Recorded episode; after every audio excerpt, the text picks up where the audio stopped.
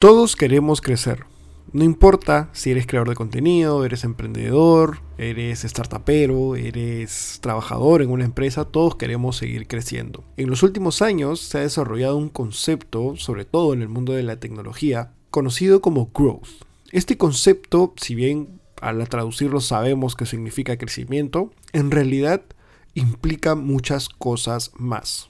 En este episodio vamos a conocer a qué nos referimos cuando hablamos de growth y cómo es que los contenidos se relacionan con el crecimiento. Así que no se lo pierdan.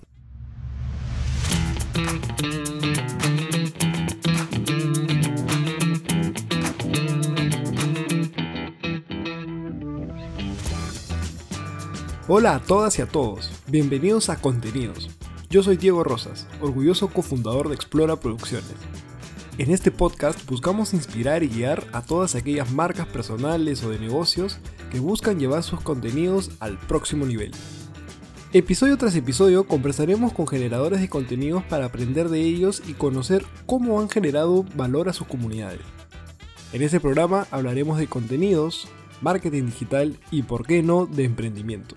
Bueno amigos, ¿cómo están? Bienvenidos a un episodio más de Contenidos, el podcast en el que buscamos explorar este mundo de los contenidos digitales, su relación con, el marketing, con el emprendimiento y cómo podemos sacarle el jugo a esta nueva manera de, crear contenido y de llegar a más personas.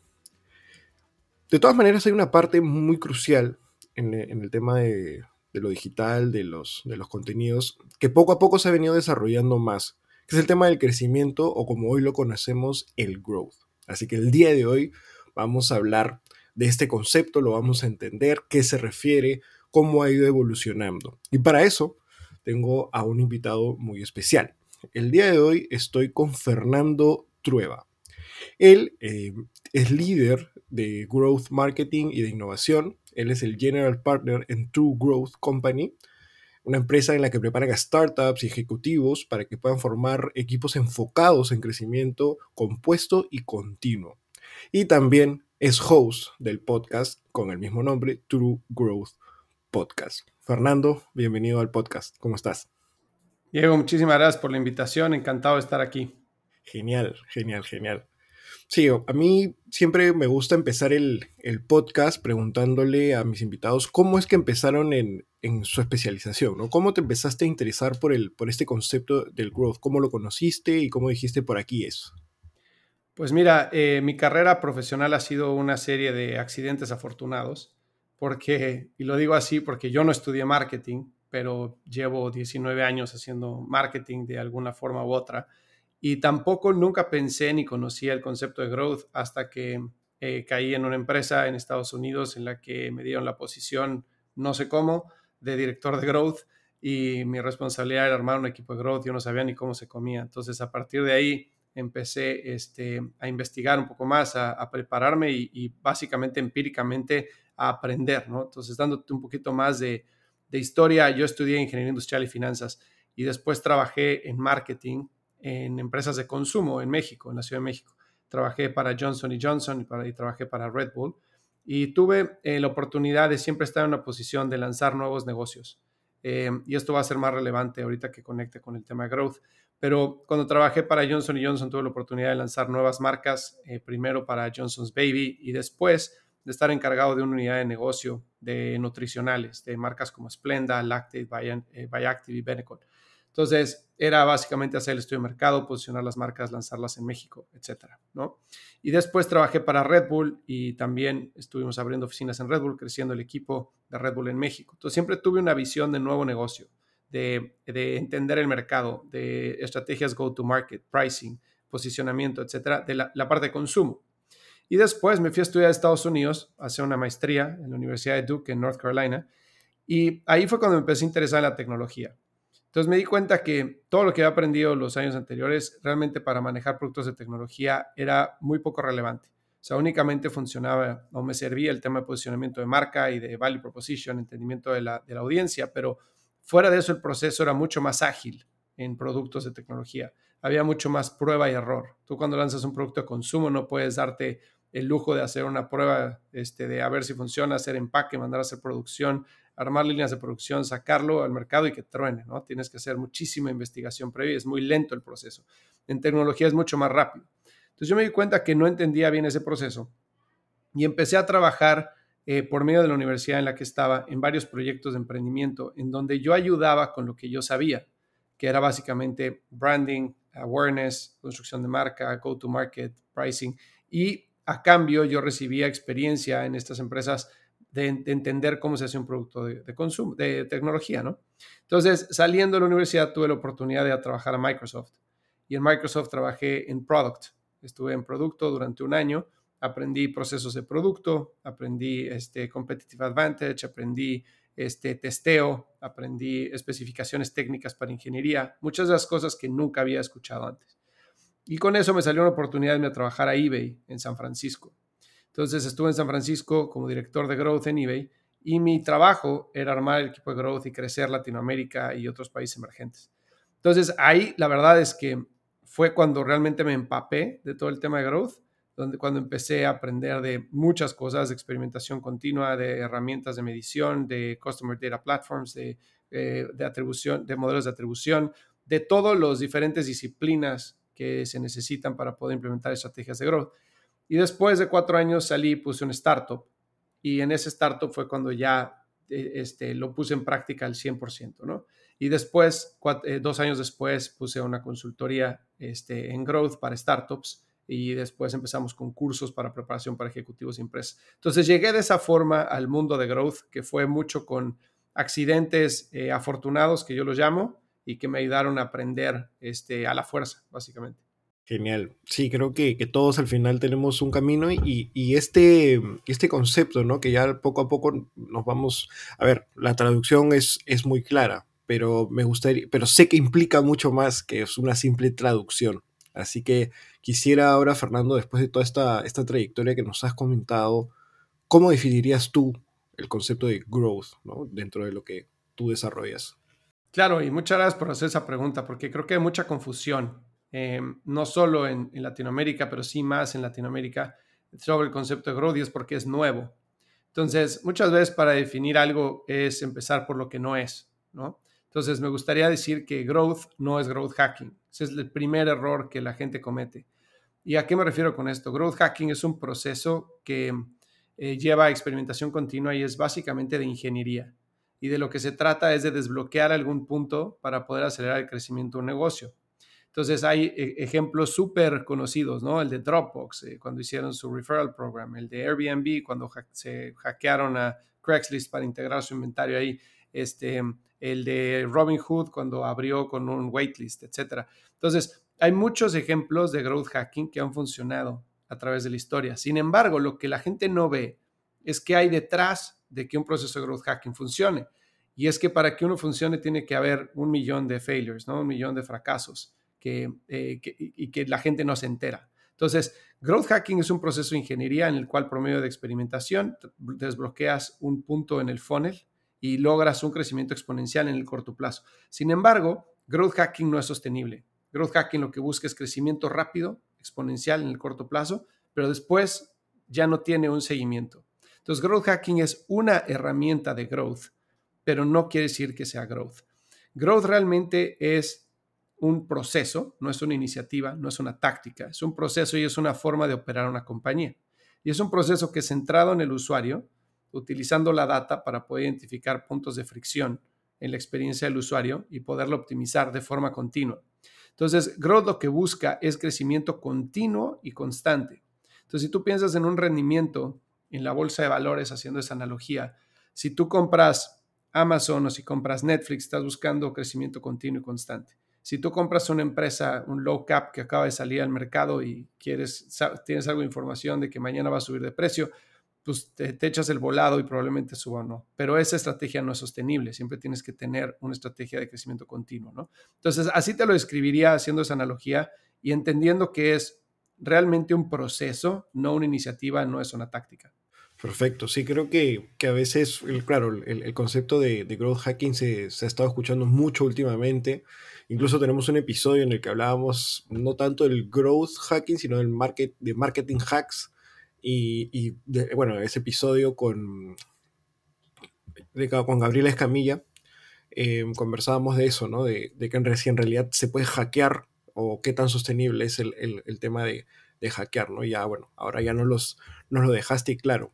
Yo de todas maneras quería aterrizar un poquito el concepto porque de todas maneras en este podcast tenemos emprendedores que quizás no, no son todos digitales y quería saber si o, están empezando a digitalizar ciertas partes, ¿no? Entonces, ¿en qué se diferencia el concepto de growth con el crecimiento normal de, una empresa? ¿Cuál dirías que son las diferencias principales? Mira, las diferencias principales son, número uno, el acceso a datos. Entonces, cuando tú no eres una empresa digital, tienes los datos mucho más limitados. ¿No? Obviamente todos sabemos que cuando tienes una empresa con un producto digital que tiene captación de datos, puedes crear perfiles mucho más ricos de comportamiento de personas y puedes identificar de forma mucho más rápida un punto de fricción, un punto de aceleración en tu funnel, en tu experiencia. Entonces, es la principal diferencia. Cuando tú estás en un negocio en el cual es offline, en el cual este, no tienes ningún punto de interacción digital, tienes que volver a la forma antigua de hacer research, que es hablar con usuarios, ¿no? Este, y, poner a prueba cosas en tu anaquel, etcétera, pero la retroalimentación no es tan inmediata. Entonces, esa es la principal diferencia entre uno y el otro. Sin embargo, ambos, tanto en producto digital como producto no digital, tienes que tener un entendimiento perfecto de tu buyer persona. Y entender tu buyer persona no es decir que tu audiencia son mujeres de 25 a 45 años del nivel socioeconómico ABC más. Eso no funciona. y, la verdad es que la cantidad de compañeros con los que trabajamos que entienden ese como su buyer persona, te sorprenderías. entender bien al buyer persona es entender cuáles son sus miedos, cuáles son sus motivaciones, cuáles son sus frustraciones de los productos que utiliza hoy, qué le gusta, qué no le gusta, qué lo haría cambiar, cuáles son los triggers para que entre a una industria. Entonces, tú tienes que entender todo eso para poderlo eh, utilizar en tu propuesta de valor y conectar de forma concreta con el usuario, pero no solo con palabras y con publicidad, sino con el producto y con cómo entregas la experiencia del producto, tiene que hacer match con los miedos, necesidades, frustraciones que tiene el usuario. Entonces, todo empieza por entender el buyer persona. Después de entender el buyer persona, tienes que tener un, un value proposition muy claro y ahí la gente muchas veces no estima el tiempo necesario para poder probar una propuesta de valor como realmente lo necesita hacer. Entonces, probar una propuesta de valor es un proceso de experimentación solo, ¿no? que tienes que probar diferentes mensajes, diferentes flujos, diferentes comunicaciones para que la persona se enganche con el producto. Entonces, todo empieza por ahí, en ambos. ¿no? También tienes que entender tu, tu forma de monetizar. Entonces, cómo tu forma de monetizar te ayuda a crecer o limita tu crecimiento. Tienes que entender también hasta dónde llega el crecimiento de tu empresa con con la estrategia que tienes actual, cuáles son esos bloqueos de crecimiento que tienes y cómo los puedes reducir. Entonces, eso aplica para ambos. También tienes que entender cuál es tu estrategia de adquisición, cuál es tu estrategia de retención, etcétera. Pero la diferencia va a estar en qué tantos datos tienes para entender ese proceso de principio a fin. Me parece, me parece genial que nos hayas hecho, hecho esta explicación, porque creo que el tema del buyer persona o para los que somos creadores de contenido como los que estamos en este podcast, es importante entender a quién estamos hablando, a quién nos estamos dirigiendo, ¿no? Y, tal cual, muchas veces se confunde eh, los temas demográficos con los temas que son más, más profundos. Y es, es interesante saber que para, para estos términos que a veces a los que somos creadores de contenidos, bueno, en mi caso no que recién empiezan, pero que recién están empezando, o esto, a veces la palabra growth suena muy, muy tecnológica, muy como que abruma un poco, pero cuando empezamos a explorarlo como lo estamos haciendo ahorita, nos damos cuenta que, siguen siendo estos conceptos básicos con, cosas obviamente añadidas, ¿no? Pero son, estos mindsets que tenemos que tener de conocer a nuestra audiencia, saber cuál es nuestra propuesta de valor, saber qué es lo que vamos a, ofrecer. Entonces, creo que, queda claro qué es lo que necesitamos para iniciar una estrategia de, growth, eh, hablando de el buyer persona, la propuesta de valor y obviamente cómo lo vamos a monetizar. Si ya tenemos esto establecido, ¿cómo, ¿cuál podría ser un siguiente paso si queremos seguir implementando una estrategia, una estrategia de growth? Eh, yo te diría que hay que dividir la implementación de un proceso de growth en dos categorías principales. La primera y la más importante es la cultura de la compañía. Esa es la más importante. Realmente tú puedes conocer a tu buyer persona, tú puedes tener una buena estrategia de adquisición, etcétera, pero si no estás dispuesto a experimentar de forma continua como forma de trabajo, no puedes implementar growth. Entonces, ¿qué es lo que pasa muchas veces? Es que las compañías, los CEOs, los equipos ejecutivos comunican de palabra a sus, a sus empleados que son empresas innovadoras, que buscan la experimentación, que busca que se cometan errores, que se rompan cosas, como decía Mark Zuckerberg, pero que realmente a la hora de implementar métricas para, para el performance de la gente, no dejan ningún espacio a la experimentación. Y a la hora de medir el performance de la gente cada seis meses, cada tres meses, dependiendo del ciclo de cada empresa, por lo único por lo que miden a la gente es por los resultados que dieron, no por lo que aprendieron. Entonces, lo primero que hay que hacer es cambiar el mindset de que una cultura que esté enfocada en aprendizaje genera mejores resultados que una cultura que esté enfocada en resultados. Y esto es muy chistoso porque eh, suena como que al revés, pero no. Si tú aprendes, mientras más aprendas, más creces y más, más resultados puedes dar.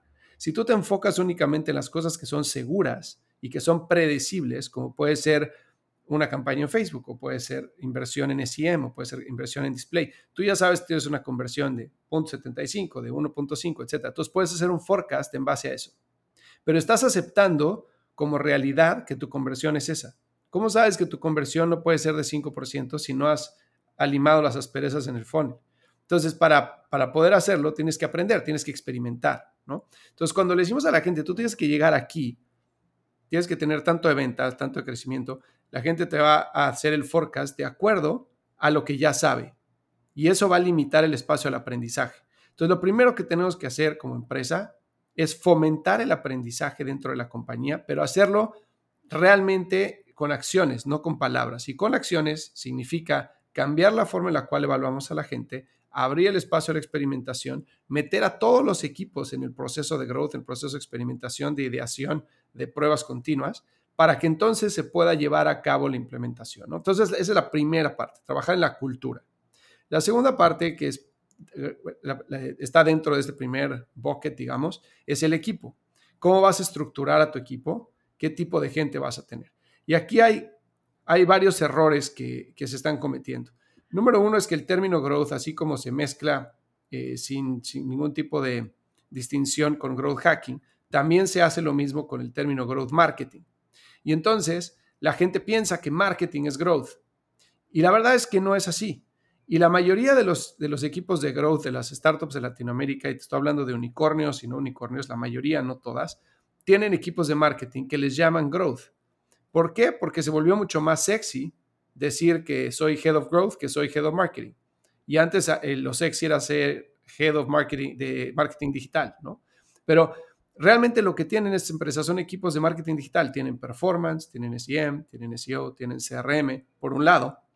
Y por otro lado tienen producto y por otro lado tienen ingeniería. Entonces, si tú haces un setup como ese, lo único que haces es crear silos entre los equipos. Entonces, marketing, al, que, al cual llamas growth, va a trabajar en adquisición. Después, producto va a trabajar en activación. Ingeniería va a trabajar en sacar especificaciones. Entonces, los roadmaps no se van a hablar uno con el otro y se van a crear unas grandes distancias entre los equipos, de forma tal que va a suceder el típico escenario en el que marketing dice, oye, yo necesito incrementar el tráfico orgánico porque mi CAC está creciendo mucho. Entonces, para eso necesito mejorar mi SEO. Y entonces le va a decir, ah, pues ve a hablar con ingeniería. Entonces va a ir con ingeniería, le va a decir, oye, tenemos que implementar estas mejoras al SEO. Ingeniería va a decir, sí, claro, pero yo tengo un roadmap de 150 features que tengo que sacar, entonces te las voy a entregar el año que entra, ¿no? Y eso es, o sea, casos de la vida real, ¿no? Y entonces marketing se va a quedar con las manos atadas y entonces ya no eres un equipo de growth. Un equipo de growth tiene que integrar a producto, a marketing, a data, a diseño y a ingeniería en un mismo equipo con las mismas métricas con los mismos objetivos para que pueda funcionar. Porque si no, cada quien está trabajando para su santo, ¿no? Entonces, ya cuando tienes la cultura, tienes que trabajar en el equipo. Y después, ya tienes que meterte en implementación. Y la implementación, pues tienes que ver diferentes cosas, ¿no? Tienes que entender cuáles son tus puntos de fricción en el funnel, cuántos son tus puntos de aceleración, cómo interactúa un punto de fricción con una aceleración, de qué forma puedes crear growth loops que tengan crecimiento continuo dentro de la empresa, ¿no? Y tienes que entender muy bien tu producto de principio a fin y a tu audiencia de principio a fin. Y entonces vas a poder crear estrategias de adquisición, de retención, de monetización, de psicología de usuario por medio de un proceso de experimentación continua para poder lograr los objetivos que buscas. Genial, sí, me parece me parece súper valioso esto del, equipo, porque a veces, o sea, ya seas emprendedor o incluso creador de contenido, tienes que tener claro cuáles son em, esas posiciones y cómo interactúan, ¿no? Y también rescato mucho el tema del prueba y error. Creo que hay mucho temor a, como dices, ¿no? A, probar cosas nuevas y siempre se va por lo seguro, por lo que vemos que, está funcionando o solamente es tendencia y creemos que le va a funcionar igual a todos. Y no necesariamente va, va, a, pasar, va a pasar eso, ¿no? Entonces, una vez que ya hemos, eh, estamos en la implementación de, todo esto, ¿cuál es la mejor manera de, medir los resultados? No estamos haciendo el prueba-error, prueba-error. ¿Cómo sabemos que lo estamos haciendo bien finalmente? Ahí viene un tema que es súper eh, interesante porque la expectativa de implementar growth es generar crecimiento inmediato. Y eso la verdad es que te mentiría si, te digo que es así. O sea, realmente vas a hacer tres pasos para adelante, cinco para atrás, dos para adelante, uno para atrás, y así es como vas a ir avanzando, pero debes de apostar por crecimiento compuesto, ¿no? Entonces, primero que nada, para poder operar equipos de growth de forma eficiente, tienes que tener una métrica que se conoce como el North Star Metric o la métrica norte, que es una métrica. ¿Por qué? Porque si no, no puedes enfocar a los equipos. Si tú le dices a un equipo, tú estás encargado de retención y estás este, encargado de adquisición, de conversión y de tráfico, hay métricas que trabajan en contra. Si tú quieres mayor conversión y aceleras el tráfico de forma acelerada, tu conversión se va a ir para abajo. Entonces, ¿en qué te enfocas? ¿En tráfico o en conversión? Entonces, tienes que entender bien claro, primero tienes que mapear toda tu experiencia y entender en dónde están las principales oportunidades de optimización. Y eso rara vez va a estar en marketing, muchas veces va a estar en producto, en un e-commerce va a estar en el checkout o va a estar en la pasarela de compra, este, en un software as a service va a estar en los flujos, el número de pantallas que tienes que pasar, la comunicación que hay entre sí, en el proceso de ventas. Entonces tienes que entender en dónde están esos bloqueos, no solo con lo que ya existe, sino con lo que todavía no has creado. Y esto a lo que me refiero es, de vuelta a la conversación del buyer persona, ¿qué es lo que necesita tu, tu, audiencia? ¿Qué es lo que necesita tu buyer persona? ¿Qué es lo que está buscando? ¿Cómo lo estás entregando hoy? ¿Cómo puedes hacerlo mejor? Entonces, si resumimos el el, objetivo general de un equipo de growth es lograr que un usuario experimente la propuesta de valor de un producto en el menor tiempo posible y que cree un hábito alrededor de ella. Ese es el principal objetivo de cualquier equipo de growth. Sin embargo, los equipos de growth pueden trabajar en conversión, pueden trabajar en adquisición, pueden trabajar en reducción de CAC, pueden trabajar en muchos, en muchas métricas, ¿no? Para darte un poco de contexto, en Pinterest hay más de 100 squads de growth trabajando simultáneamente en diferentes productos y diferentes puntos del fondo. Entonces, como objetivo principal están buscando que el usuario viva la propuesta de valor o el aha moment de ese producto lo antes posible. Genial, sí, creo que es, es determinante tener una, estar enfocado, ¿no? Creo que el foco finalmente es lo que, lo que lleva al, éxito en este tipo de, de estrategias y también es interesante la interacción que tiene que haber entre las partes, ¿no? Me parece que, que esa es uno de los, de los elementos que a veces nos olvidamos, que asignamos, como tú dices, ¿no? Se confunde con, con growth marketing o con growth hacking, etcétera, cuando en verdad es un concepto mucho más amplio, pero al mismo tiempo compacto, ¿no? Que tiene que, involucrar a todas, a todas las partes y a toda la, a todo, a toda la empresa y está muy relacionado con, la cultura.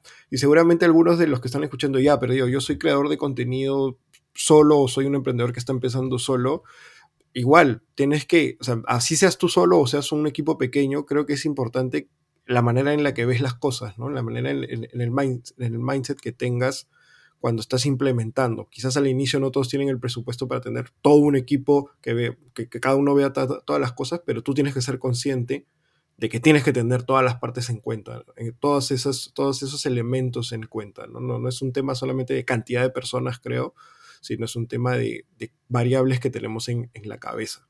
Entonces creo que, va muy, muy por ahí. Y como, como te comentaba antes de empezar la entrevista, ahorita estamos en un podcast donde nos gusta hablar de los contenidos. Estuve explorando la, página de, de True Growth y veo que también mencionan el marketing de contenidos y cómo crees tú que se relaciona la creación de contenidos con, la estrategia de growth? ¿Por qué, es, ¿Por qué crees que es relevante y si lo es, por qué? Claro, mira, creo que el contenido es, o sea, content is king en esta era, ¿no? O sea, y lo estamos viendo el, realmente el boom de los llamados influencers o content creators ha sido espectacular en el último año, los últimos años, sobre todo a raíz de la pandemia. eh, ya la gente confía más en lo que le dice una persona a la que sigue en Instagram, en TikTok, en YouTube, en cualquier plataforma que lo que pueda decir una compañía. Eso es una realidad. Entonces, la creación de contenido es súper importante para todas las industrias, pero es más relevante para algunas que para otras, pero para todas, o sea, hay que generar contenido, ¿no? Entonces, lo que está pasando el día de hoy es que en una industria como eh, en compañías de business to business, en software as a service, por llamarte, por darte un ejemplo, o en fintech, o en proptech, eh, la gente cuando llega a hablar con ventas, eh, la persona que llega a hablar con ventas ya tiene la misma o más información que el vendedor sobre el producto y sobre lo que necesita porque ya buscó el contenido allá afuera. Entonces, a diferencia de lo que pasaba anteriormente, antes de que se adoptara el Internet, la forma que se ha adoptado, pues realmente existía una asimetría en la información en el proceso de ventas. Entonces, tú llegabas a comprar un coche y tenías que llegar a un lote de coches y tenías que preguntar qué modelo era, este, cuánto el precio, este, qué características tenía, etcétera, ¿no? Y entonces te iban, eh, tú dependías, tu fuente de información era el vendedor. Entonces el vendedor que tenía el incentivo de venderte el coche, pues podía modificar su discurso en base a lo que tú querías escuchar para venderte el coche.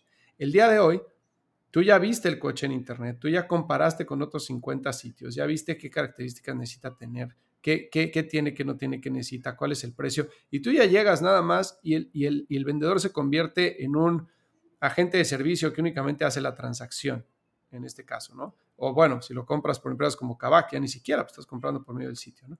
Entonces, ya existe eh, simetría en información entonces los procesos de venta han cambiado muchísimo y los contenidos toman un peso muy, muy, muy grande en el proceso de decisión de compra. Entonces el usuario va a buscar la empresa. O sea, antes de, en nuestro caso, antes de venir a True Growth para ver si se meten a nuestros programas de aceleración o si toman nuestro curso de growth, van a ver quién soy yo, van a ver quién es mi equipo, van a ver qué empresa, en dónde hemos trabajado, con quién hemos trabajado, qué resultados hemos dado. O sea, no me van a hablar, van a decir, oye, cuéntame. No, o sea, se van a meter a nuestra página, van a ver en otros sitios, van a hablar con otra gente. O sea, va a haber contenido allá afuera que van a consumir antes de decidir si quieren transaccionar con nosotros o no. Entonces, de esa forma el contenido es súper importante en el proceso de venta. Ahora, también toma muchísima, importante, eh, muchísima importancia perdón, en el tráfico orgánico. Entonces, si tú quieres crecer un negocio a punta de billetazos, pues la mala noticia es que tu crecimiento va a ser lineal, va a estar directamente relacionado a tu inversión y la peor noticia es que los costos de adquisición a, nivel industria, en todas las industrias a nivel mundial, desde hace 6, 7 años, se han venido incrementando muchísimo. La primera razón es que el alcance orgánico en las redes sociales como Facebook y como Instagram es casi nulo. Antes, cuando tú tenías 100 fans en, o followers en Facebook, posteabas algo y lo veían los 100. Hoy lo ve uno o dos porque el mismo algoritmo de Facebook penaliza el alcance orgánico de las páginas de negocios para que tengas que pagar para que tu, tu contenido llegue allá afuera. Entonces se saturan el, inventario, se suben las pujas y, han venido incrementando los costos de adquisición de forma dramática a nivel este, redes sociales y performance marketing. Otro, otro tema es que el algoritmo de Google cambia cada seis meses y ha tenido cambios dramáticos en la misma experiencia de Google. Cuando antes Google lo que quería era llevarte al destino que tú buscabas de la forma más rápida posible, ahora Google lo que busca es mostrarte la información que tú buscas de la forma más rápida posible dentro de su propia página. Entonces, un ejemplo de esto son los viajes en, este, de vacaciones, ¿no? Antes tú buscabas vuelos de México a San Francisco y te salía, pues hay diferentes compañías, ¿no? Ahora te sale el widget de Google para que los busques directamente en Google. Entonces, esto ha hecho que los click-through rates de los contenidos orgánicos se caigan más del 70% en los últimos seis años. Entonces, un click-through rate esperado de un contenido orgánico ahorita a duras penas sube del 1.25%.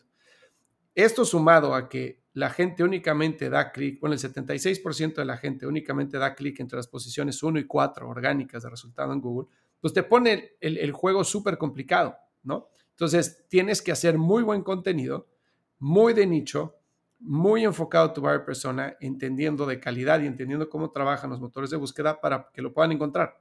Entonces, sí es súper, súper importante para reducir costos de adquisición en el largo plazo, tener una buena estrategia de contenido para que tu crecimiento orgánico pueda hacer balance contra el incremento en el costo de adquisición pagado.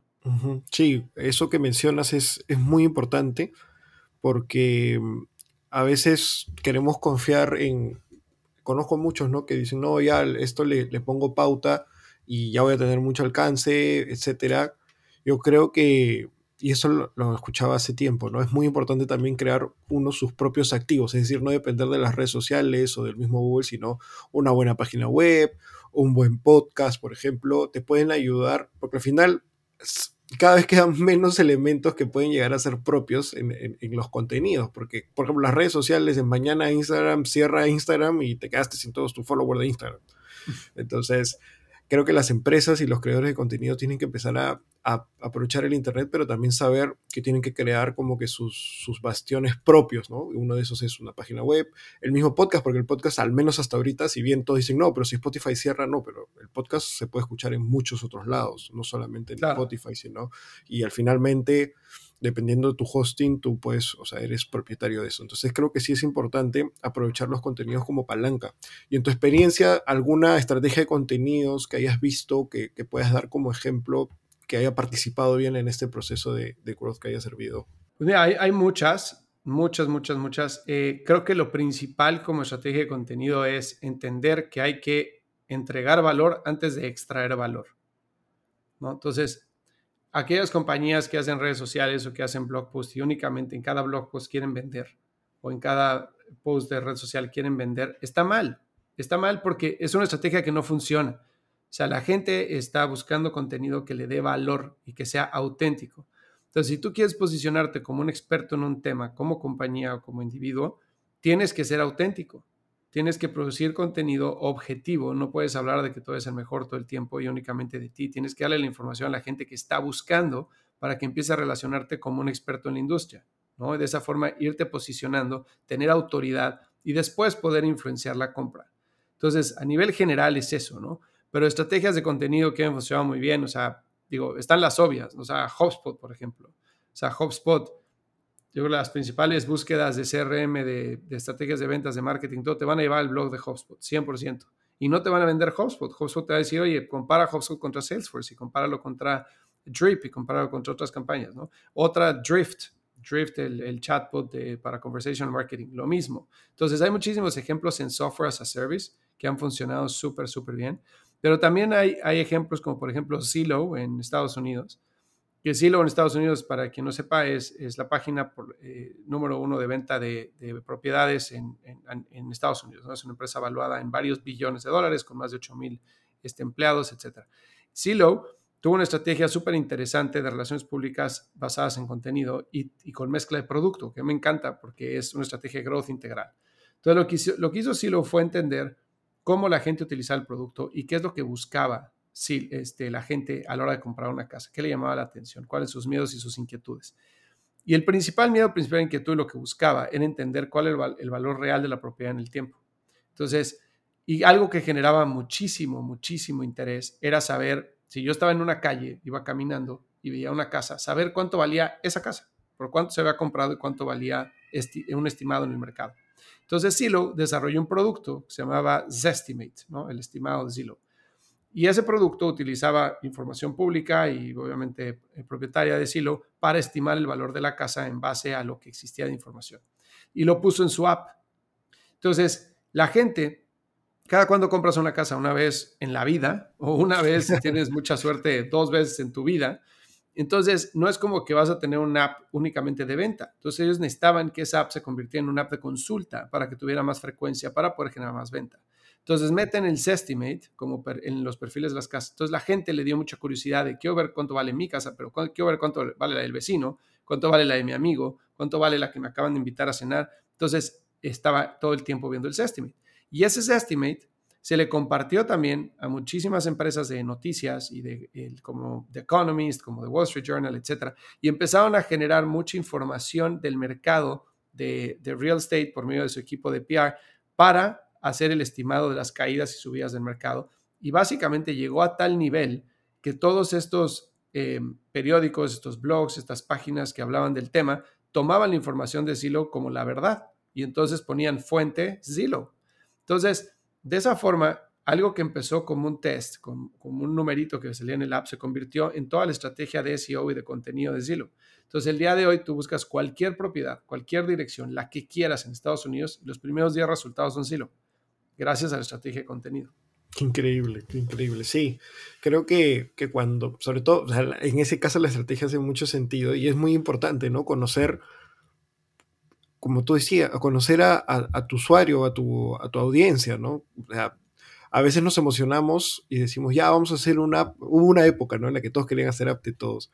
Y, pero en este caso, o sea, tienes que conocer que la gente, como dices, a lo más compra una vez al, al, en su vida una casa y no hace sentido tener una para, para comprar, sino, oye, hagamos, pensemos cómo podemos ser más recurrentes y al mismo tiempo añadir valor, porque la gente quería saber eso, quería conocer sobre eso, o sea, no es solamente, o sea, no es ningún truco, no es ningún engaño, ni nada, o sea, es simplemente ayudemos genuinamente a las personas a través del contenido que podemos generar, pero también indexémoslo con lo que nosotros queremos lograr, ¿no? Queremos lograr reconocimiento de marca, queremos que, nos, que ser la, la, fuente más confiable, etc. Y al final esos retornos quizás no se van a ver en uno o dos meses o incluso en un año, sino los vas a ver de aquí a, a, un tiempo, pero van a ser súper, súper grandes. Entonces creo que, que, el ejemplo que has dado, y bueno, también diste un par de ejemplos más antes, el de HubSpot también parece increíble, porque incluso con las certificaciones, con todo, hay certificaciones que son gratuitas, yo creo que con eso atraen más a las personas, ¿no? Y te da, y te da ganas de, de, utilizar HubSpot y creo que son estrategias que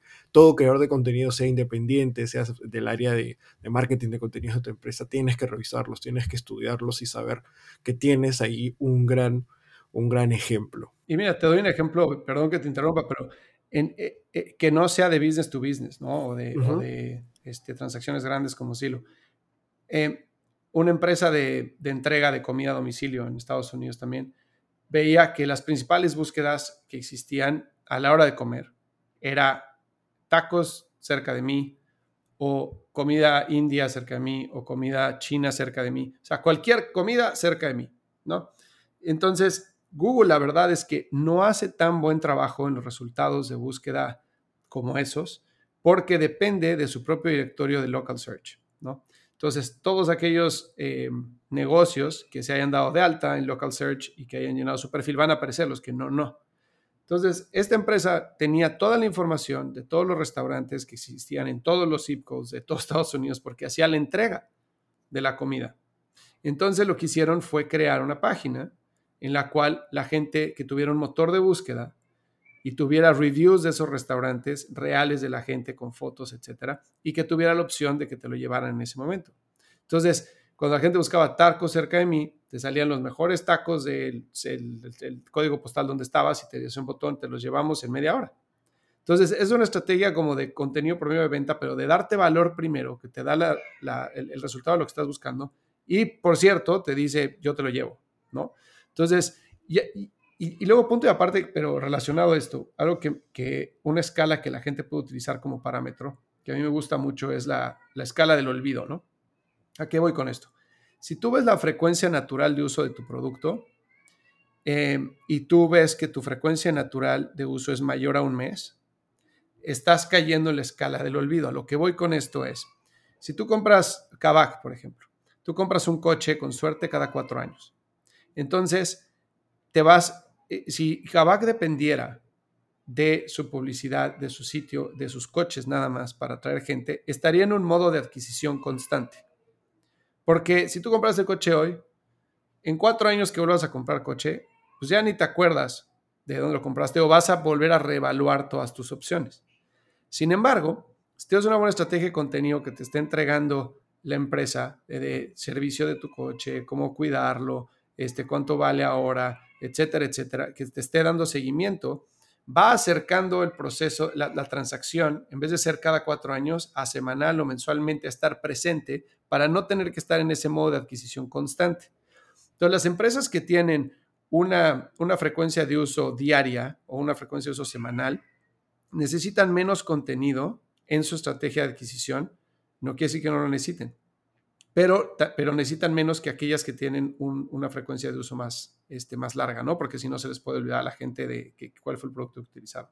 Sí, sí, creo que, que, es, que es genial todo lo que se puede hacer con, el, con los contenidos y lo, lo útil que, que, puede ser para, para obtener resultados, ¿no?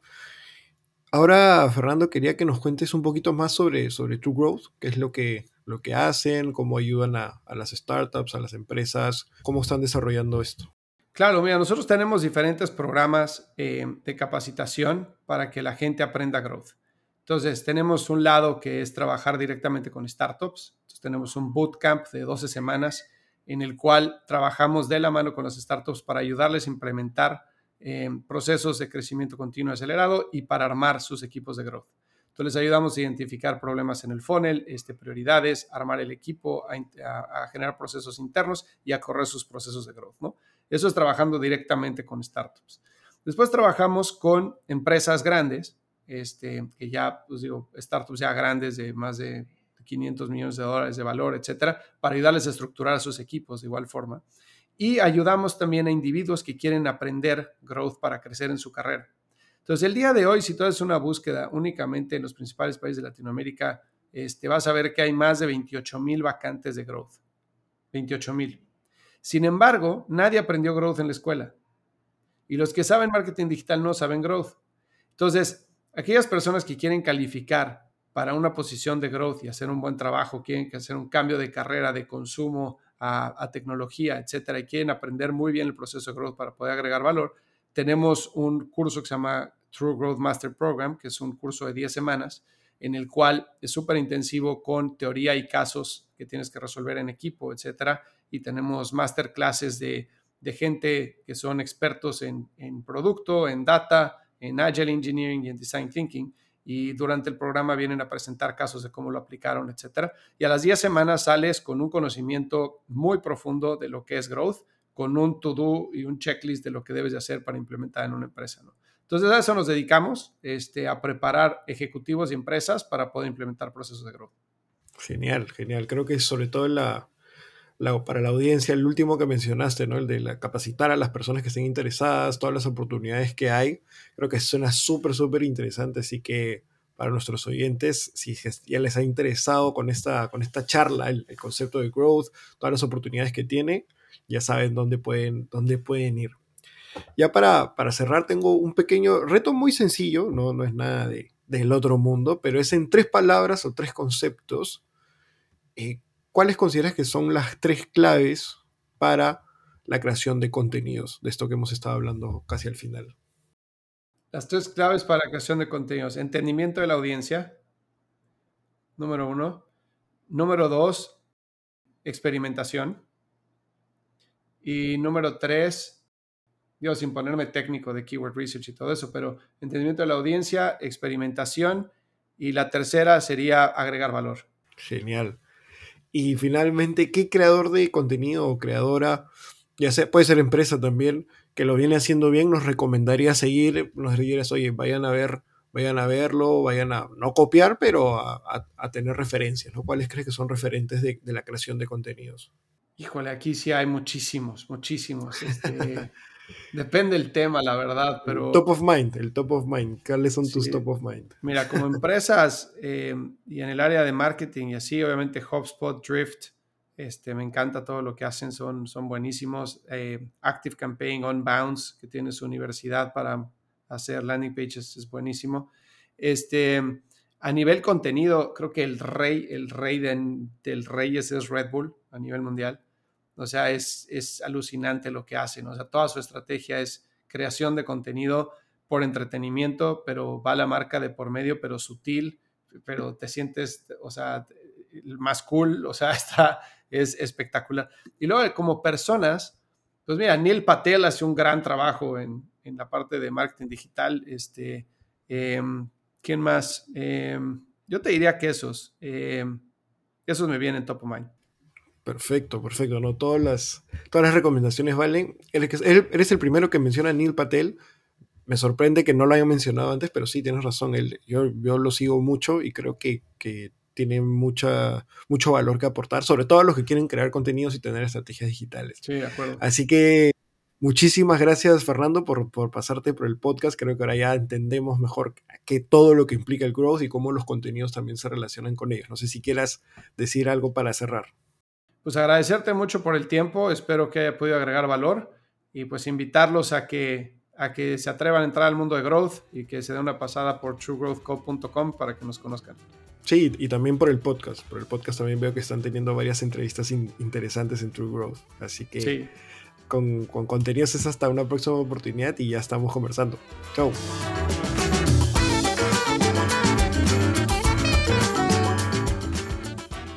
Bueno, amigas y amigos, esto ha sido todo por hoy. Les agradecemos por estar aquí escuchando este podcast. Para escuchar más historias como esta, suscríbete desde la plataforma que nos estés escuchando. Si quieren más contenido relacionado a podcasting y generación de valor, pueden encontrarnos en Instagram y YouTube como Explora Producciones o Explora Podcast. Con nosotros es hasta la próxima semana. Chao.